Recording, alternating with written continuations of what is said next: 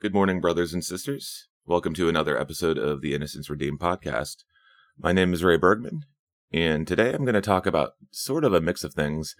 I'm going to be talking about letting go and also the dangers of not letting go and why we should. I recently had done a blog on this and I wanted to expand on that. And I felt that the best way to do that was to record a podcast on it because last night I had a um, revelation on this where I was talking to a friend. I was telling him about those who are still clamoring for normalcy and how many are willing to go along with a lie in order to hold on to that normalcy. Now, what we need to understand in the last days, and especially in the season we're going into, um, I was given a message recently where I was told that the white horse is riding. And the dangers of what's happening is that many are clamoring for this sense of normalcy in a sense that things are going back to the way that they were.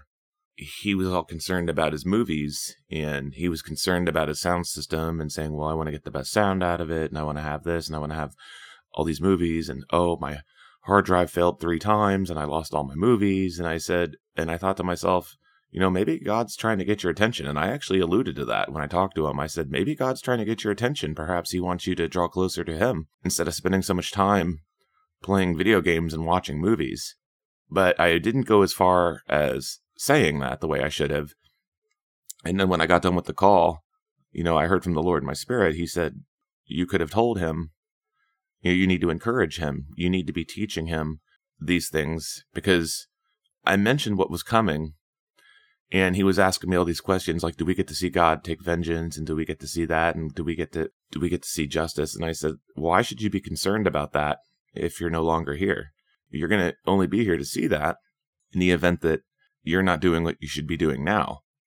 And if we're clamoring on to normalcy in the sense that we're not spending time in the word and we consider ourselves a christian and we're not abiding in him and we're not pulling close to him what are we going to do when things get really bad? Those movies and that that home theater system, it's those things aren't going to matter when there's no electricity. Those things aren't going to matter when you're potentially on the run for your life. Those things are not going to matter when you need the provision of food. You don't want to be caught up in the last until the last minute not doing what you're supposed to be doing. You want to get a head start and have those running shoes on for the race of endurance. And that's where everything is going right now. Now, I know there's people out there who believe that, you know, none of these things are happening. Uh, you know, oh, we're not in the end days, or oh, I think things are going to get better. Oh, there's going to be justice. God is merciful. He wouldn't do that to his children. On the contrary, God's going to, I believe, allow these events as a means to save those people that he desires to save because we are approaching the time of lawlessness. In fact, we're already in it. I mean, you can look at the news all day long. I mean, eeny, meeny, miny, mo. Pick your article of the day, and you can easily see that the persecution is ramping up. You know, when you see citizen squads being put into place, when you see laws being passed to spy on Christians and to call them radicals, even though they're just trying to mind their own business and go about their lives. You can clearly see those lines are being drawn right now. And in the last podcast, I had covered that the shunning was starting. And it was between that podcast and this one that I was told the white horse rides. And for the record, let's take a look at when the white horse rides. Revelation 6 starts out and says, and this is the King James Version, and I saw when the Lamb opened one of the seals, and I heard, as it were the noise of thunder, one of the four beasts saying, Come and see. And I saw, and behold, a white horse, and he that sat on him had a bow, and a crown was given unto him, and he went forth conquering and to conquer. So just that right there, you can see what's getting ready to happen with what I just got done saying.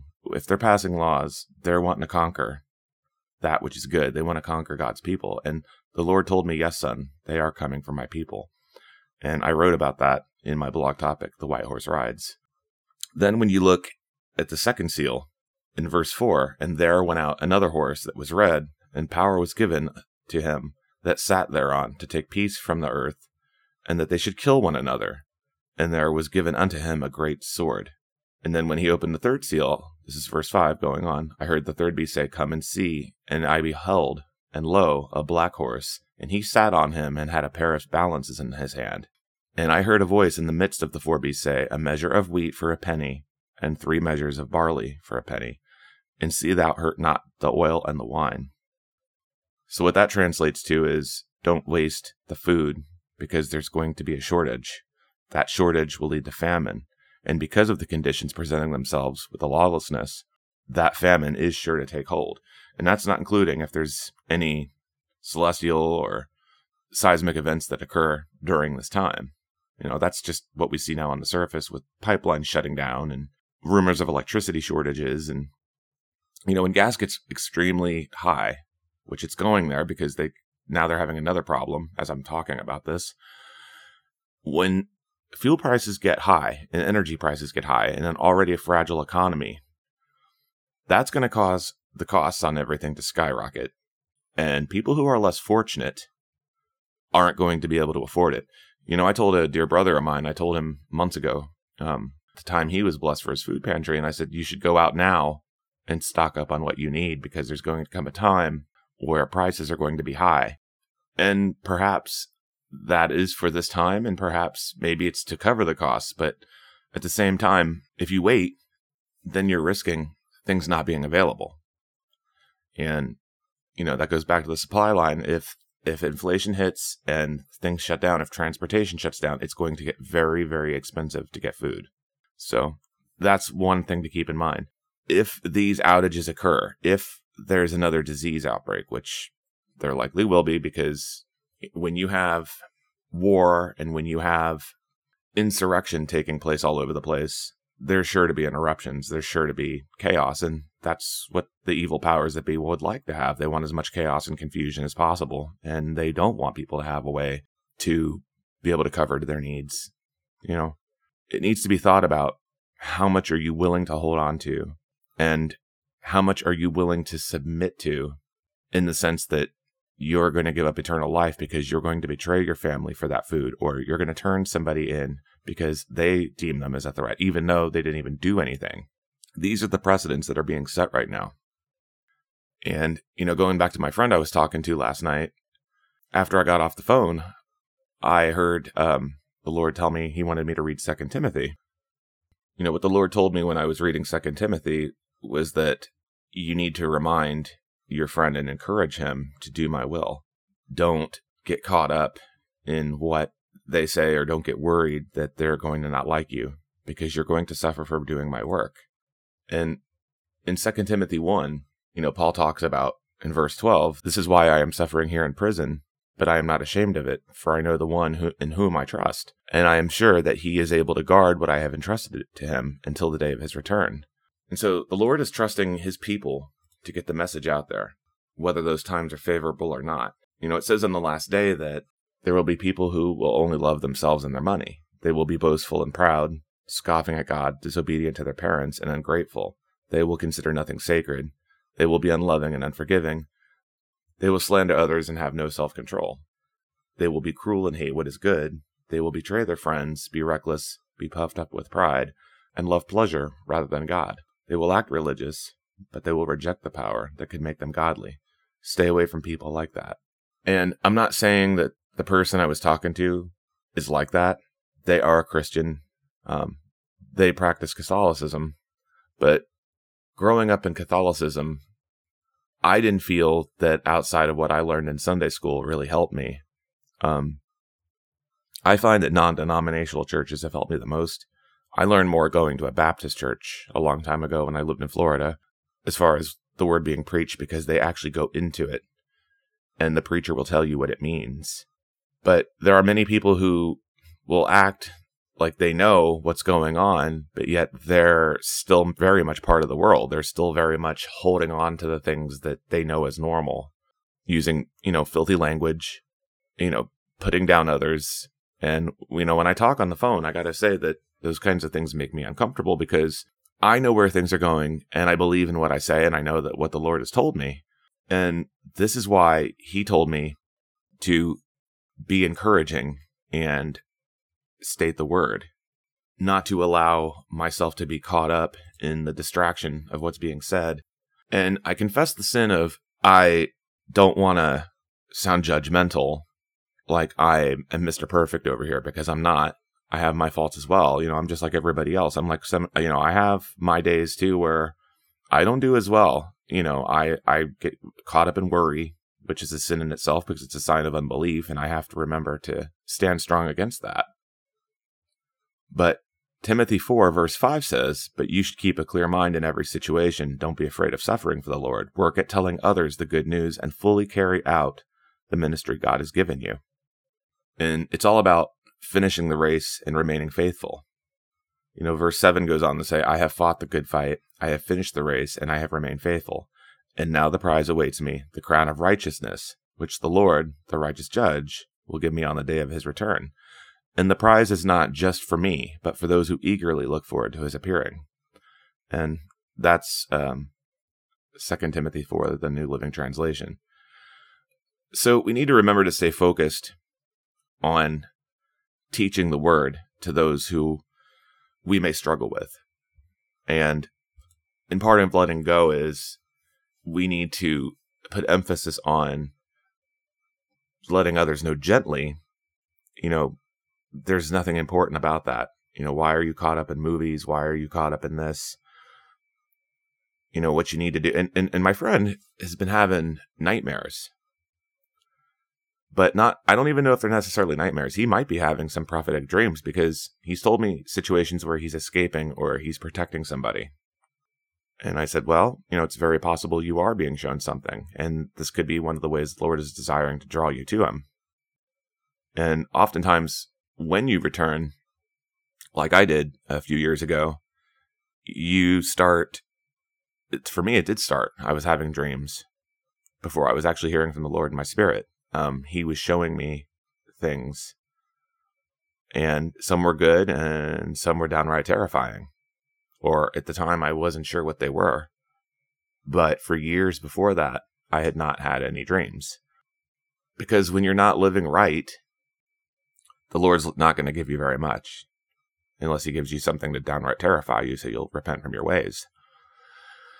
And, you know, with my buddy, I didn't go as far as even saying, you're taking on a form of idol worship.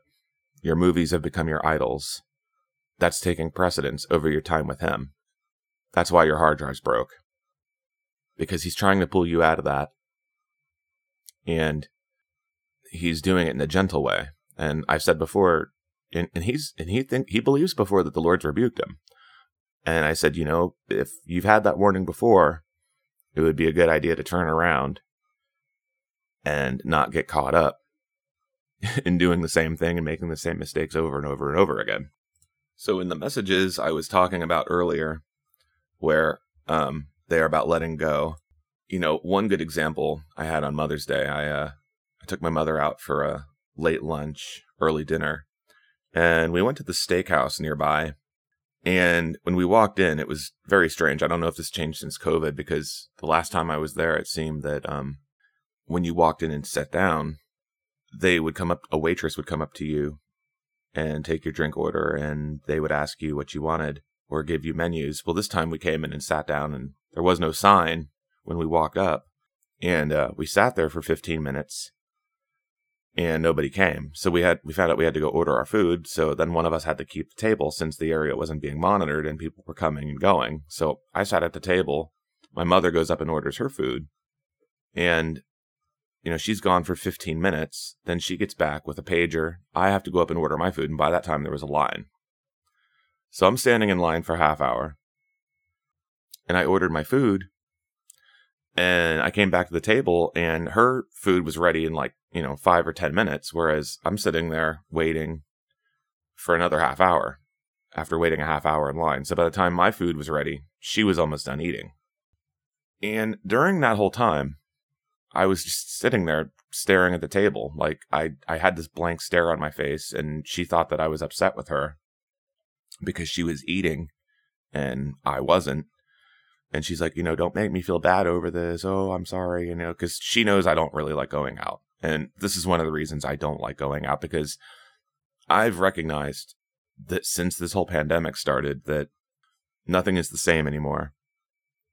I mean, and it's not even just restaurants, it's just in everything. I'm noticing it on the phone. I'm noticing it whenever I call to have something done or I go into a bank or do, you know, just trying to do anything anymore seems like it's a long, drawn out disaster. And I prefer to try to avoid that as much as possible because I desire peace and I desire peace with other people.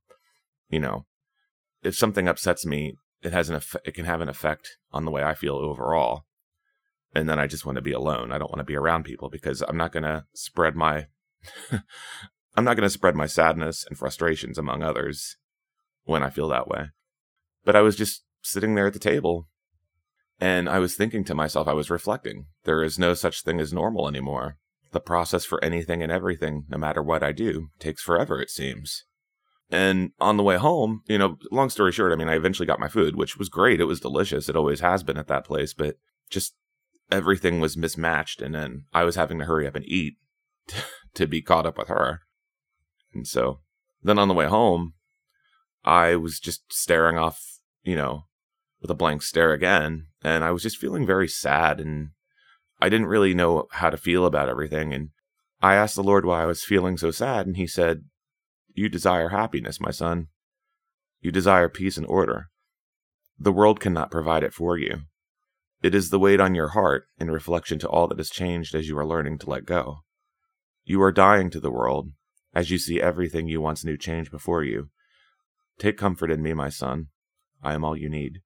Well, in between that time and then um, when I got the white horse message given to me, I was I caught myself reflecting yet again. Um, you know, there was one morning shortly after just knowing where things were going, I thought, oh, to myself, well, you know, oh, I wish I had spent more time trying to wake people up. I wish I had spent more time talking about these things. I wish I had done that. You know, basically along the whole kind of coulda, woulda, shoulda. And the Lord began speaking to me again. He said, Son, it is not my will for you to hold on to the past.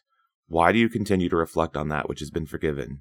You have died to this world and have become anew in me. Let it go, my son. A new season has begun, and that which has passed shall never be again. All of my children must learn to let go, as all they knew has changed. In this season, your life in me is all that matters. Many of my people are clouded by the weight of deceit. They cling to that which is emotionally satisfying, but I am all the peace they need. If my people cling to what the world offers in this season, this will surely lead to their demise. If they cling to me, they shall find eternal life. This is what inspired me because I had been going through this and because I have kind of been going through this in the last week after having the revelation I did. And I've been thinking on a lot of things and how I can see people trying to hold on to what they once knew. And I, I'm what I'm seeing is there seems to be a lack of wisdom. There seems to be a lack of discernment. And we need to be careful that we're not holding on to we're not that we don't love the world so much and the things in it that we're lusting after it that we're literally like clinging on to it because that's going to lead to a lot of heartache and it could lead to a great falling away if people aren't careful about what they're thinking about, if they're desiring that much to hang on to that which they knew, even in the face of death. Say that they're told to relocate to another area or they're told to give up their job for their own safety because it's not safe to be among others. Because as things get crazier and crazier out there, people are going to become very unstable emotionally. And the danger of getting caught up in your emotions is you can make reckless decisions. You will do things that you otherwise normally wouldn't have done, uh, much of them lying within sin, and even causing harm to others with what you say or actions you take. And we need to be careful not to fall into that trap because we know that we're living in the last days and we never know when we're going to be called home due to any event. Um, the Lord has recently given me another revelation that I have not written on yet.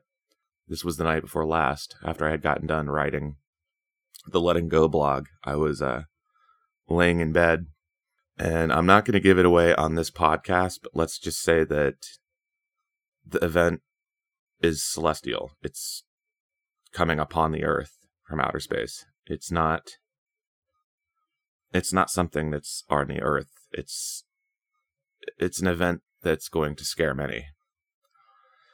And this is just another example of why we need to be ready.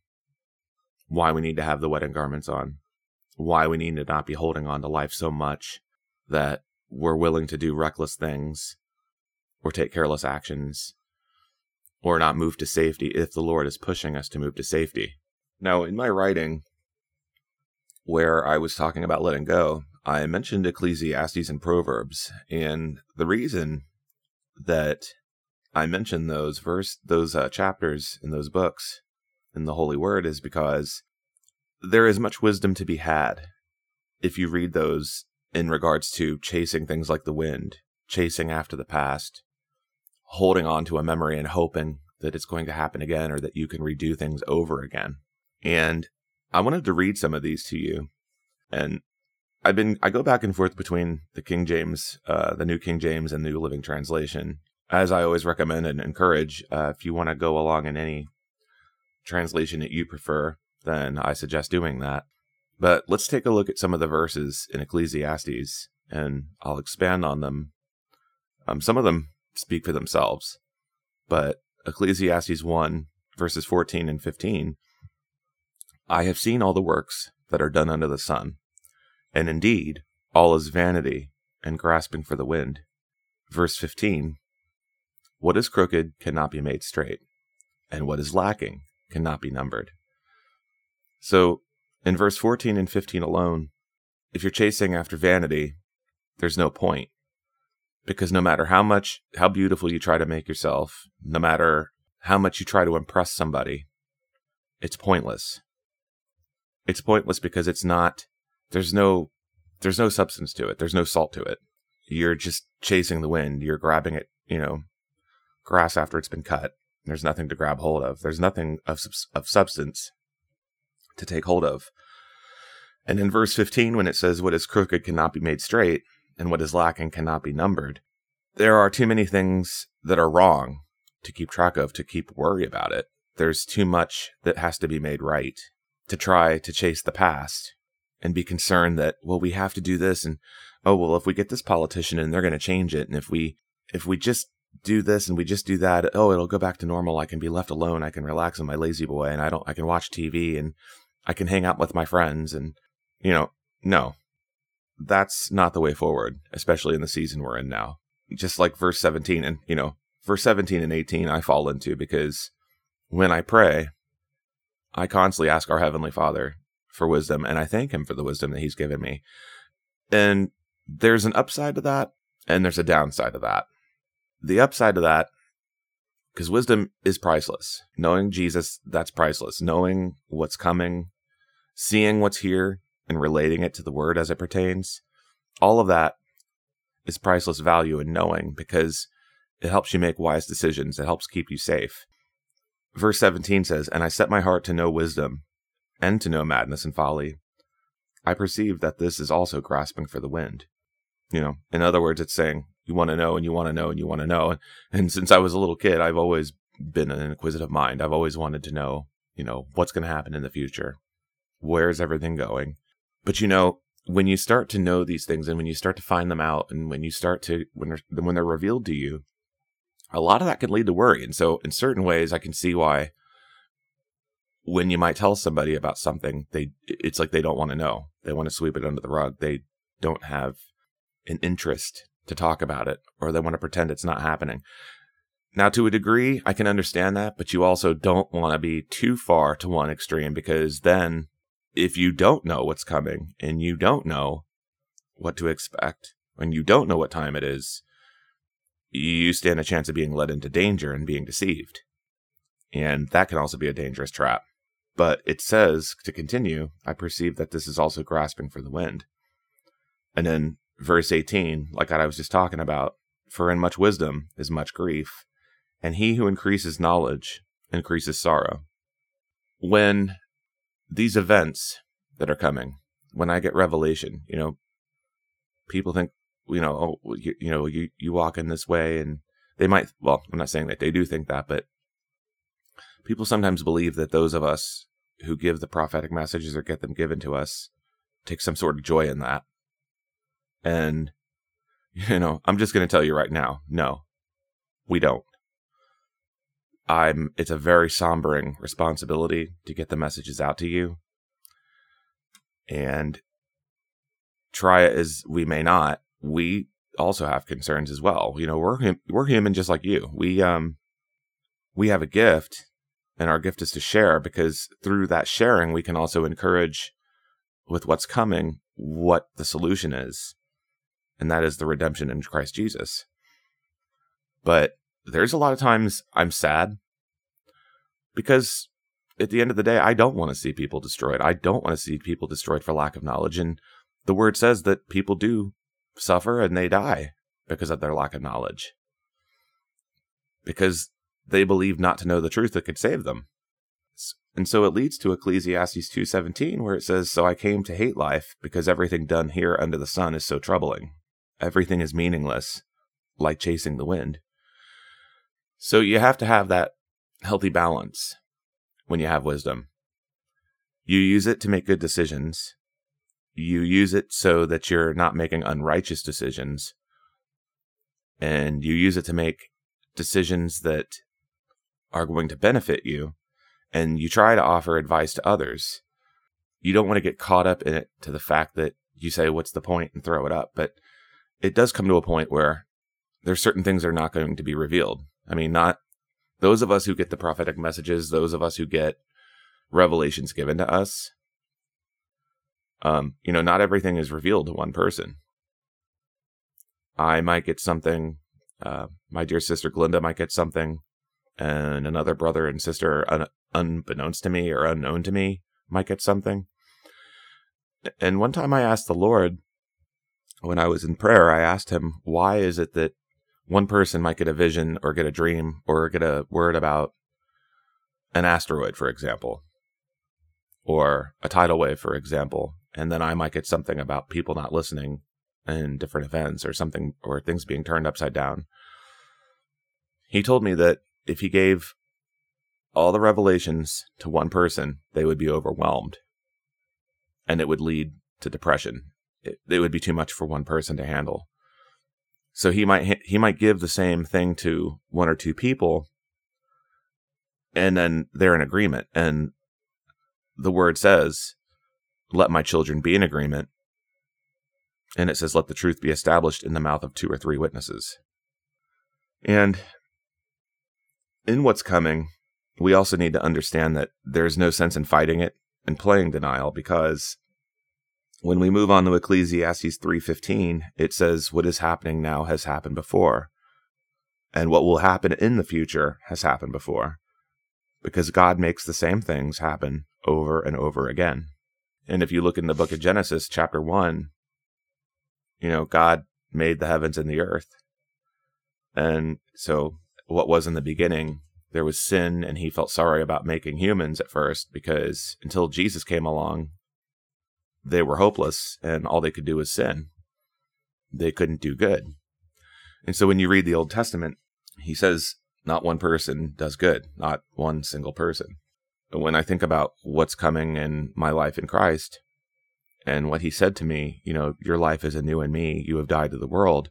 It says in Ecclesiastes 7, verse 4, a wise person thinks a lot about death, while a fool thinks only about having a good time. And then verse 10, this, this is key to what I'm talking about altogether. Don't long for the good old days. This is not wise. Verse 13 goes on to say, accept the way God does things, for who can straighten what he has made crooked? Only God can straighten out what's crooked.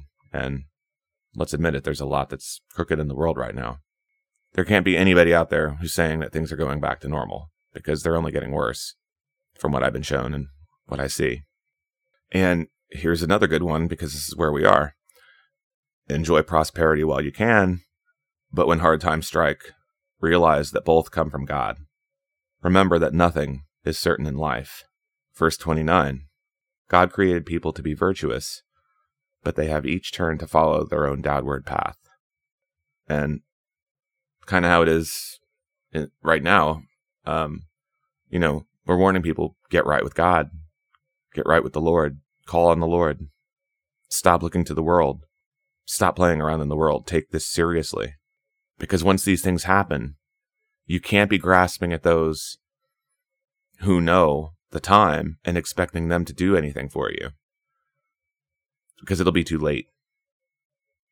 Not too late altogether, but you're going to have a hard time getting a crash course in the midst of chaos than you would if you are taking it seriously while there's peace.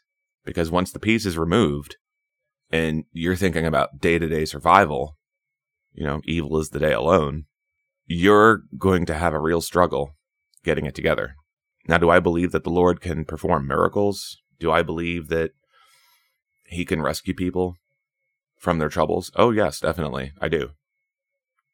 I, you know, God can do anything he wants. And he does do miracles because he has to prove to the unbelievers that he is who he says he is. He remains faithful. But the point is, it's and I and I mentioned this in a wedding uh, garments podcast. You know, it, it's not like a happy meal. The word learning to live by and abide by the Lord and what His word says is not like a happy meal given out.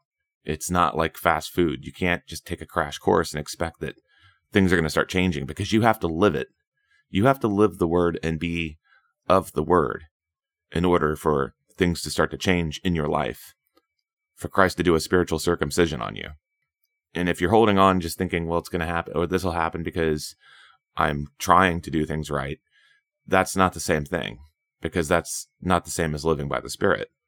When you're spending time abiding in His Word, He's establishing Himself in you, and that is the change that takes place because then you no longer have those desires because the Spirit doesn't desire that. The Holy Spirit fundamentally changes you, it changes you into a new person. It changes the way you think, it changes the way you look at everything. And when there's a million things going on at once, it's going to be hard to have the time to reflect on that. And, you know, going back to what's coming, you need that time to reflect. You need that time to take hold of wisdom so that it will give you discernment because you can't have one without the other. Wisdom is discernment, they go hand in hand.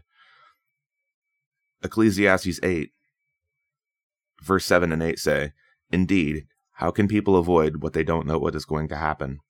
None of us can hold back our spirit from departing. None of us has the power to prevent the day of our death. There is no escaping that obligation, that dark battle. And in the face of death, wickedness will certainly not rescue the wicked. And so that goes hand in hand with being of the Lord and knowing his word and that you're carrying it out that you are not considered one of the wicked. And another thing, with all the injustice going on, you know, verse 11 says, When a crime is not punished quickly, people feel it is safe to do wrong. And it's the same when people aren't listening.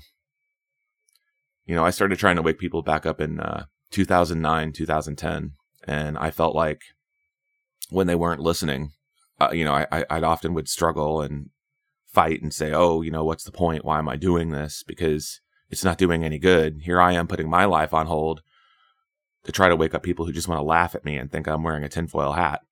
Well, that didn't exactly age well. Here we are 11 years later. But what we need to know is repentance, because verse 12 says, But even though a person sins a hundred times and still lives a long time, I know that those who fear God will be better off. So that's what we need to take away. That is a key takeaway from what I'm talking about today, in that we need to be fearful of Him in the judgment He brings, not holding on to our life where we're submitting to evil because we want to hang on to normalcy, because we think that somehow we're on the winning team. Evil is not going to win. The word promises us that much. So going back to what my friend said, well, how, you know, are we going to see God's justice or are we going to see things happen to those who are doing this to us? And and it's like that's honestly, to, I and I was more or less along the lines like that's not going to matter because once I'm no longer here on Earth, I know what God's word says. I can rest in that. I don't have to see destruction of those who had the chance to repent and they chose it not. They still chose to take part in the evil. they have a choice to make. The word's available to everybody, which I'm sure at some point they're going to say it's racist and it needs to be canceled just like everything else. Ecclesiastes 12, verse 13 and 14. That's the whole story. Here now is my final conclusion. Fear God and obey his commands, for this is everyone's duty. God will judge us for everything we do, including every secret thing, whether good or bad. So you see, it doesn't matter how somebody acts on the surface, because God knows their heart. God knows if somebody listening to this is scoffing and making fun of me reading the word and thinking, oh, that doesn't surely apply to me. Well, you'll see about that if that's what you think. I don't have to prove God's word. God will prove his word in time. And those times are rapidly approaching. And when it comes to knowing the wisdom of understanding these things, to understanding how it all comes together, James 1, verses 5 and 6 say, If you need wisdom, ask our generous God, and he will give it to you. He will not rebuke you for asking, but when you ask him, be sure that your faith is in God alone. Do not waver, for a person with divided loyalty is as unsettled as a wave of the sea that is blown and tossed by the wind. So you can't ask for something and then think because you asked one time or two times or said a quick Our Father prayer for five seconds that you're going to get your answer because it doesn't work that way. When you pray, you have to invest time into it. It's like I was mentioning earlier with the word, you can't just be quick about it. You can't just do crash courses and read one devotional. It's that's not going to those are meant to inspire, but they do not take the place of the word. That's to encourage you to continue your walk. That is to encourage you to nail your sins to the cross, to pick up your cross and follow after Jesus, and to be walking in his ways. I was recently asked how to hear the Lord.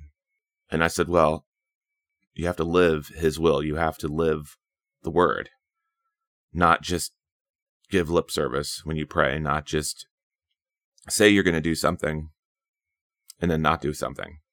If you're serious about hearing from the Lord, it starts by studying his word to the point where he's establishing in you so that you can change the way you are, so that you are walking in his will, so that you are doing his will, so that you are doing works by faith. You're putting your faith in him, that he's going to change you. And therefore he manifests as you live his word, you will hear from him. And I've said before, you know, if you're in a bunch of sin, you need to make it pure from the heart that you desire a true change and for him to establish himself and create in you a new heart. If you continue to go on and if you if you just give lip service and you continue to keep doing the things you know that you shouldn't do, you're not going to get anywhere. Because all you're doing is make it's it's like if you had a friend and you said, "Well, yeah, tomorrow I'll take care of it or I'll do this or I'll get yeah, I'll help you out. I'll I'll give you a ride to this place or you know, I'll buy you lunch, and then you don't do it. If you repetitively keep saying, I'm going to do this, I'm going to do this, I will, I will, I will. I used to have a friend a long time ago, like over 20 years ago, who said I will all the time. And I learned real quick not to count on when they told me that because oftentimes they'd say I will, and the I will turned into I didn't, or I couldn't, or one excuse after the other. The Lord doesn't want excuses. When you read His Word, and when you're calling on Him, it has to be consistent in that it changes your heart. And when it changes your heart, that's when you'll change. And so I'm praying that I explain that in such a way that you can understand. And in going back to living by the word and wisdom, Proverbs 2, verse 1 through 15 say, My child, listen to what I say and treasure my commands. Tune your ears to wisdom and concentrate on understanding. Cry out for insight and ask for understanding. Search for them as you would for silver. Seek them like hidden treasures. Then you will understand what it means to fear the Lord, and you will gain knowledge of God. For the Lord grants wisdom. From his mouth come knowledge and understanding.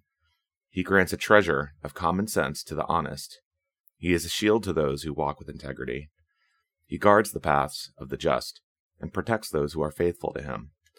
Then you will understand what is right, just, and fair, and you will find the right way to go. For wisdom will enter your heart, and knowledge will fill you with joy. Wise choices will watch over you, understanding will keep you safe. Wisdom will save you from evil people, and from those whose words are twisted. These men turn away from the right way to walk down dark paths. They take pleasure in doing wrong, and they enjoy the twisted ways of evil. Their actions are crooked, and their ways are wrong. Let's go further. Proverbs 3, verses 5 and 6, and verses 13 through 18. Trust in the Lord with all your heart. Do not depend on your own understanding. Seek his will in all you do, and he will show you which path to take. Joyful is the person who finds wisdom, the one who gains understanding. For wisdom is more profitable than silver, and her wages are better than gold. Wisdom is more precious than rubies. Nothing you desire can compare with her. She offers you long life in her right hand and riches and honor in her left. She will guide you down delightful paths. All her ways are satisfying. Wisdom is a tree of life to those who embrace her. Happy are those who hold her tightly. I'm going to go further. Verse 21 through 26. My child, don't lose sight of common sense and discernment. Hang on to them, for they will refresh your soul. They are like jewels on a necklace. They keep you safe on your way, and your feet will not stumble. You can go to bed without fear. You will lie down and sleep soundly. You need not be afraid of sudden disaster, or the you need you need not be afraid of sudden disaster, or the destruction that comes upon the wicked, for the Lord is your security. He will keep your foot from being caught in a trap.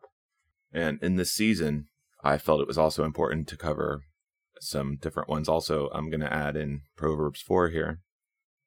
Uh, let's read verses 1 through 12. My children, listen when your father corrects you. Pay attention and learn good judgment, for I am giving you good guidance. Don't turn away from my instructions. For I too was once my father's son, tenderly loved as my mother's only child. My father taught me, take my words to heart, follow my commands, and you will live. Get wisdom, develop good judgment. Don't forget my words or turn away from them. Don't turn your back on wisdom, for she will protect you. Love her, and she will guard you. Getting wisdom is the wisest thing you can do, and whatever else you do, develop good judgment. If you prize wisdom, she will make you great. Embrace her, and she will honor you. She will place a lovely wreath on your head. She will present you with a beautiful crown. My child, listen to me and do as I say, and you will have a long good life. I will teach you wisdom's ways, and lead you in straight paths. When you walk, you won't be held back. When you run, you won't stumble. Then, verse 14 through 17 Don't do as the wicked do. Don't follow the paths of evildoers. Don't even think about it. Don't go that way. Turn away and keep moving. For evil people can't sleep until they've done their evil deed for the day. They can't rest until they've caused someone to stumble. They eat the food of the wickedness and drink the wine of violence. What did you see last year in 2020 in the summer? Can you not say that those caught up in those sins of burning buildings down and destroying property were not drinking the wine of violence? Calling for the end of police, calling what they were doing good. You know, I've uh, read the quote many times, and actually, I should put this up on my computer on a one of these yellowed post-its. This is "Woe unto them who twist darkness for light, and call evil good," because that's essentially the times we're living in now. Everything has been turned upside down, and people are loving the idols of the world more than they love the peace and love of Jesus Christ and eternal salvation and eternal life with Him. And as far as knowing what we're going into, wisdom in that sense is going to be important. We don't want to be caught unaware. We don't want the evil day to catch us unaware. We don't want the coming of the Lord to catch us unaware. Psalm 32, verses 8 through 10 say, I will instruct you and teach you in the way that you should go. I will guide you with my eye. Do not be like the horse or like the mule, which have no understanding, which must be harnessed with bit and bridle, else they will not come near you. Many sorrows shall be to the wicked, but he who trusts in the Lord, mercy shall surround him. You want to have that mercy in the days we're going into. You don't want to be caught as part of the wicked. You don't want the judgments of the wicked to fall on you. You want to try to remain as spotless as possible and patient endurance, knowing what's here, and having that wisdom is what's going to be your best friend in this time, in this season. And when we continue on in Proverbs 4, verse 23 says, Guard your heart above all else, for it determines the course of your life. Verse 25 says, Look straight ahead and fix your eyes on what lies before you. Mark out a straight path for your feet. Stay on the safe path. Don't get sidetracked. Keep your feet from following evil. Being aware of what's evil, like I was just mentioning, is part of that. And being able to discern what is of the Lord and what is not is going to help you greatly in the times we're going into. You know, I didn't see that at the time I uh, was writing about the wedding garments or doing the podcast on that with uh, Glenda Lomax. I didn't know that it was all going here. I didn't understand at that time why that was happening, why he, where he was leading me. I just know that I was told to keep talking about it. I felt led to keep talking about this because there are still many who are not realizing what time it is. There's still many who are asleep. They're not awake.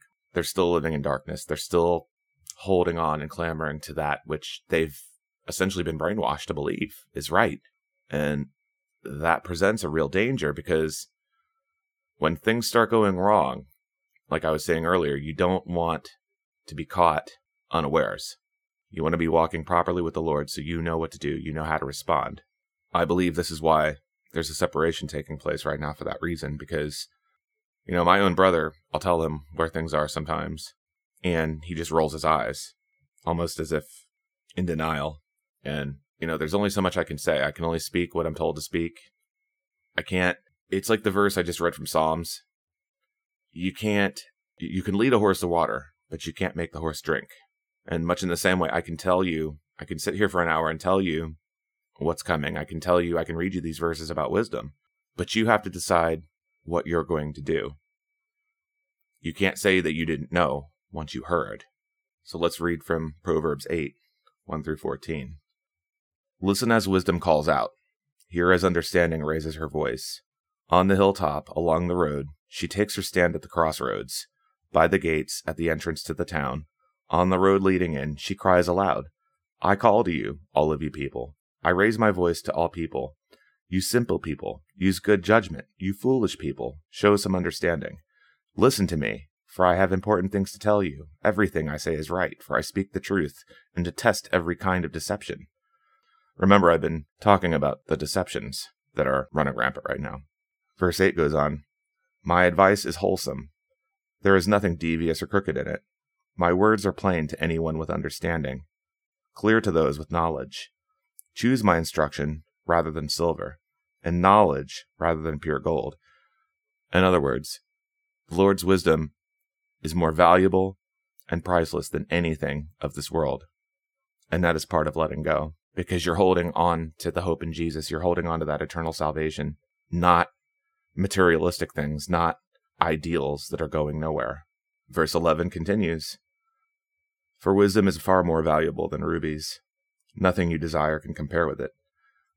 Verse 12 says, I, wisdom, live together with good judgment. I know where to discover knowledge and discernment. Remember, I said that earlier, that they go hand in hand. All who fear the Lord will hate evil. Therefore, I hate pride and arrogance, corruption, and perverse speech. Common sense and success belong to me. Insight and strength are mine. Verse 17 says, I love all who love me. Those who search will surely find me. And, you know, the hope that is in everything that is coming is that when you're walking in the way that you should with Christ our Lord, we have overwhelming victory. He overcame the world. And he gives us these instructions because of his love for us. Romans 8, verses 32 through 39 say, Since he, he is God, did not spare even his own son, but gave him up for us all, won't he also give us everything else? Who dares to accuse us whom God has chosen for his own? No one, for God himself has given us right standing with himself. Who then will condemn us? No one. For Christ Jesus died for us, and was raised to life for us, and he is sitting in the place of honor at God's right hand, pleading for us. Can anything ever separate us from Christ's love? Does it mean he no longer loves us if we have trouble or calamity, or are persecuted, hungry, destitute, or in danger, or threatened with death. No, despite all these things, overwhelming victory is ours through Christ who loved us. And I am convinced that nothing can ever separate us from God's love. Neither death nor life, neither angels nor demons, neither our fears for today, nor our worries about tomorrow. Not even the powers of hell can separate us from God's love. No power in the sky above or in the earth below, indeed, nothing in all creation, will ever be able to separate us from the love of God that is revealed in Christ Jesus our Lord. My friends, that is the value in knowing Jesus and abiding in Him. His promises that He tells us about in John 15 for abiding in His ways. And when the many deceptions present, knowing the wisdom to hold on to those promises, to know what is false and what is real, to know the truth that is in Jesus versus the lies that are of Satan and in the world. We want to make sure that we're walking in his ways, that he is the light unto our path, that we have the oil in our lamp to understand how to contend with these situations and how to endure them. And up until now, a lot of what's been happening has been as a result to get people's attention, to show them what time it is, so that they will slow down. I know a lot of people personally who have had things happen in their lives because they uh, just kept going on and on. And then when it happens, they're wondering, well, what happened? What happened? Well, anytime something happens that isn't good or what we perceive not to be good, I mean, it's really a blessing when it comes to the Lord because He'll do things to get our attention, to make us reflect on ourselves. And a lot of times, if we're unaware, we'll try to fill that gap, fill that void with more sin just to feel better. But what he really wants us to do is to turn it to him. And so it is my prayer that you will understand what I'm saying here. And if that is you, that you will turn to the Lord, that you will confess your sins, and that you will call on him with a whole heart and ask him to come into your life. His word says in Revelation 3:20, "Behold, I stand at the door and knock. If any man hear my voice and open the door, I will come into him and will sup with him, and he with me. So if you are feeling a conviction in what I say, and if you are wondering where things are and what you need to do, it starts with calling on the Lord Jesus and confessing your sins and letting him know, calling on him to truly change you, pouring out your heart to him, realizing where you've gone wrong, and changing from there. Friends, it is my prayer that this podcast has blessed you today. And now, in closing, I'd like to pray for all my listeners.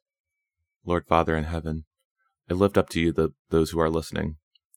I pray that the words said here, the one verse, the one word, the one revelation I've given through you, that you empower me to do this podcast, that it will change their heart, that it will call on them as a conviction to call upon you and welcome you into their heart, that they may begin the process of healing and change. Lord Father, we may not know where things are going. We may not have all the answers. We may not know what's going to happen tomorrow versus what's going to happen today.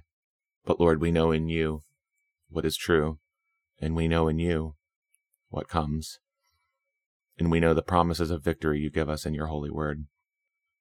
And Lord, I ask you to bless each and every listener to this podcast, all my readers at Innocence Redeemed, including those who are hurting, lonely, poor, wherever they may be, whenever they may hear this, that they may be lifted up to you, Lord. I lay them at your feet, that you will call upon them to make wise decisions, that you will call them into your presence, and that they will find your grace in your mercy and forgiveness.